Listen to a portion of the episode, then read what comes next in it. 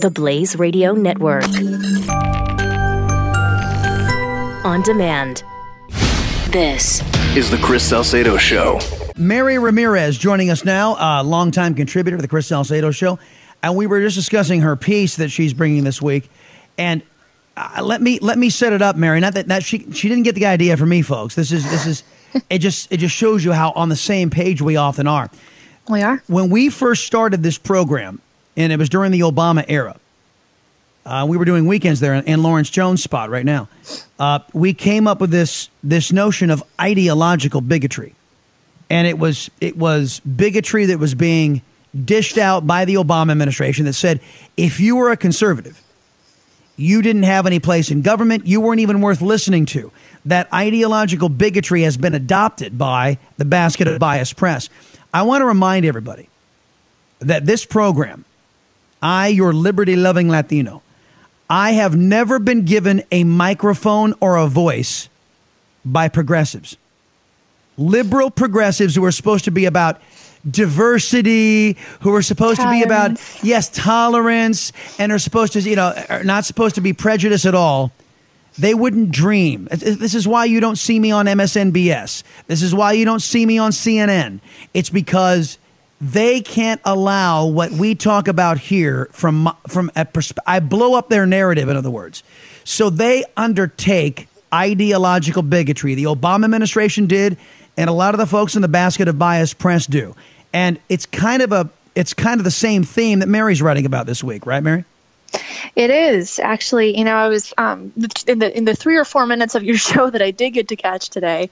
Um, you guys, I'm a terrible contributor. I don't I don't listen to every minute of a show. No, I'm just kidding. Well, you I are do. working for a living. You um, know, it's it, it is permissible. I do work for a living, unlike some. Um, but anyway, there was a there was a cartoon you talked about that was over on your Facebook page, and it was the, the bit about the guy talking about suppressing speech and other things that were unacceptable to him in the name of suppressing fascism, which of course is is lunacy, and and that is exactly what I'm writing about this week. And I was um, after Charlottesville and you know all of the ensuing behavior, the the statues being torn down, the calls for the death of the president, the calls for silencing the other side, I, I kept thinking about something that happened to me. Um, it's been, gosh, eight years now. It's been a while. The very beginning of Barack Obama's presidency, I had walked into a store with a friend, and there was a, like a throw blanket hanging on the wall, and it had Barack Obama's face on it. I just said, not loudly, not rudely, whatever. I just turned to my friend and I was like, "Oh my gosh, like what is this? A god we're venerating here? Good grief!" You know, because that's what it looked like. It looked like a shrine. And I, I, no sooner said those words than all of a sudden there's this person who comes running up behind me and starts verbally attacking me. And I rolled around, and it's an employee of the store, which was even more interesting, um, and verbally assaulting a client. And she just went on and on and on about how dare you say that about our president, and you have no idea, you don't know what they went through in civil rights, and you you have no idea what he's doing to restore what our people have taken from the black from black Americans. And I was like, no. whoa. was she was she white? She was white, which was interesting too. No. But the, the interesting thing about that whole exchange was not that she held a different opinion from me. That's fine. I don't care. And frankly, my opinion was about the blanket. I was I thought it was ugly. But anyway, I the, the the issue I had with it was she didn't. It wasn't that she didn't like my opinion. It's that she believed that I shouldn't be allowed to hold it, and she was literally screaming in my face to that end. And so I've had this exchange in my mind as I'm thinking about Charlottesville and, and again the ensuing aftermath, this concept of ideological supremacy, which you were just alluding to as ideological bigotry, same thing. This ideological supremacy that says certain people can't hold certain views if other people don't like them. And you know, we're having this whole conversation about white supremacy, right? And I and I want I want people to think about the broader problem here, which again is ide- ideological supremacy, the idea that your opinions, your ideas reign supreme, and that those opinions allow you to preserve those opinions. You are allowed to hurt, defame, deface, traffic in rank hypocrisies we've see, we're seeing in our media, well, so lie, long, cheat, steal. Well, so long as you are part of a certain exactly. persuasion. If you exactly. happen to be black, and you must be black and liberal to have a, an right. opinion that is worth listening to, right. or that right. is unassailable, right? Because if you're if you're black and conservative, you get you get lynched like uh, Justice Thomas did. Exactly right. Right. And so and so my challenge to people in this piece, you know, to that end is how is that sort of behavior where you believe that you can do whatever you want to do to someone whose opinion you don't like, how is that behavior any different than the torch carrying neo Nazi white supremacists? Because at the end of the day, they believe, those white supremacists believe that other races should be suppressed because they think the white race is superior, right? Okay, well, how is that any different than someone saying, well, I think that my idea, my opinion, is superior to yours, so Oh, shut up, minute. you. Hold, hold on, wait a minute. We got we got to get John McCain on the phone because John McCain is going to oh, disagree with you. John McCain is going to say, Mary, what you have to understand that is if somebody hates a black man, that is worse than somebody else hating a white man. That's just it's just well, worse. he would be in very good company with who is it, Michael Eric Dyson, who thinks that, that reverse racism is not even a thing. It's not even possible. There's no such thing. Well, there's no. Yeah, he's right. There's no such thing as reverse racism. It's just called racism. No matter what way you want to look at it, it's just racism. You hate somebody Well, because thinks- of the color of their skin. It's just as bad, no matter who's doing the hating or who's being hated on.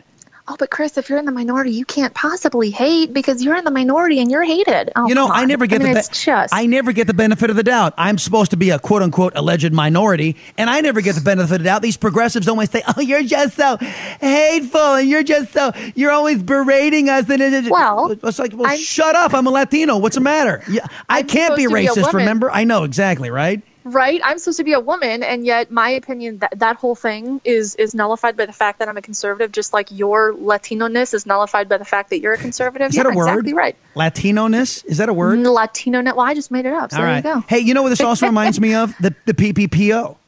Do you remember the PPPO? The pro- Remind me. The Progressive Preference Pecking Order Chart. This is Oh, i don't remember that okay, folks. Uh, just just bear with me. The PPPO states that depending on where you sit on this chart is to how your uh, how much priority you're given, how much deference you're given by liberals in government or liberals in the press. Right there at the very tippy top, number one, Muslims, radical or radical or otherwise, right? Okay. Number two, transgenders. Right? Number three, gays. Now, let me illustrate one through three. This is how it works. A radicalized Islamic fundamentalist terrorist attacked a gay nightclub i was just going to say in Orlando, right? Pulse nightclub exactly Yeah, and so what did the basket of bias press say? Oh, it's the guns' fault, and uh, and and, and yeah, we got we really got to go after these guns. let's refer to our chart here Exactly. Refer to the chart. The Muslims will take priority over the gays. And so the gays were all going, What are you guys, nuts? The gays are going out there and they're arming up because they realize the basket of bias press and, and the Obama administration are bailing on them. So they're, they're going out there and, and shooting guns. Let, let me go down the list more. N- number four, illegals. Number five, Hispanics, mostly illegals. Uh, uh, number six, blacks. Number seven, women, but only liberal. If you're liberal. women. Exactly. Exactly. Ta-da. and that would apply to African Americans as well. I mean, The- know, yeah, the they, PP they bump down a few rows in the list. The. PPPO, folks, the Progressive Preference Pecking Order Chart, right there. I love it. I Ta-da. love it. Well, it's it's it's exactly right. I mean, it's there's no such thing as you know as as truth. There's no such thing as as intellectual arguments and conversations because it just it's it's all about this sort of tribalism, this this this cult mentality of you know, well, you don't belong, you don't think like me, therefore shut up. And that's the point of this whole piece. Yeah. That when you believe you have the right to silence through whatever means you want to use intimidation, violence, defacing of private property, lying about someone or something, as we see so often in the media, you're, you're killing your own freedoms in the process. You know because what- what you're ultimately saying is there ought to be limits on free speech. What the perfect thing about that is, is uh, Donald Trump. Donald Trump gets out there and says, I decry all hatred, all bigotry, all racism, and the basket of bias press says, oh, you're, you support whites. It's you're like, a Nazi sympathizer. What? What?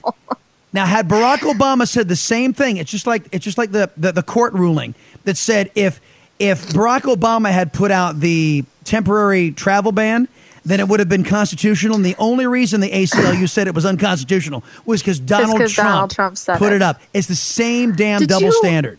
Did you happen to catch, by the way, Dinesh D'Souza? I'll have to find it and tweet it out to you too. He tweeted out something last night, and I just about died laughing. He said some, it was something to the effect of that okay, so so Trump is a Nazi or a Nazi sympathizer because he didn't call out white supremacists in that whole "I decry all hate" thing. I mean, he Right. just sort of blanket statement, you know. Well, wouldn't that make what did he say? Wouldn't that make Barack Obama an Islamic jihadist sympathizer because he refused to call out Islamic jihadis? Yeah, well, It was so and, true. And we Again. said as much on this program. The double standard, exactly right. What's the name of the piece, Mary? Sure, you can head over to my blog, and it's Ideological Supremacy and the Death of Freedom. And I will tweet that out after this segment. And the address of your blog, because I've noticed you've said your blog, but you never give anybody the address to go and check it out uh, directly. I'm a terrible, terrible promoter, and I work in marketing. It's a afuturefree.com. a futurefree.com. Check out Mary's latest piece, folks. We will tweet it out. We will retweet her tweet after we get off the air. So you tweet along and uh, have a wonderful weekend. Thank you very much. You too. Mary Ramirez, everybody, longtime contributor here to the Chris Salcedo Show.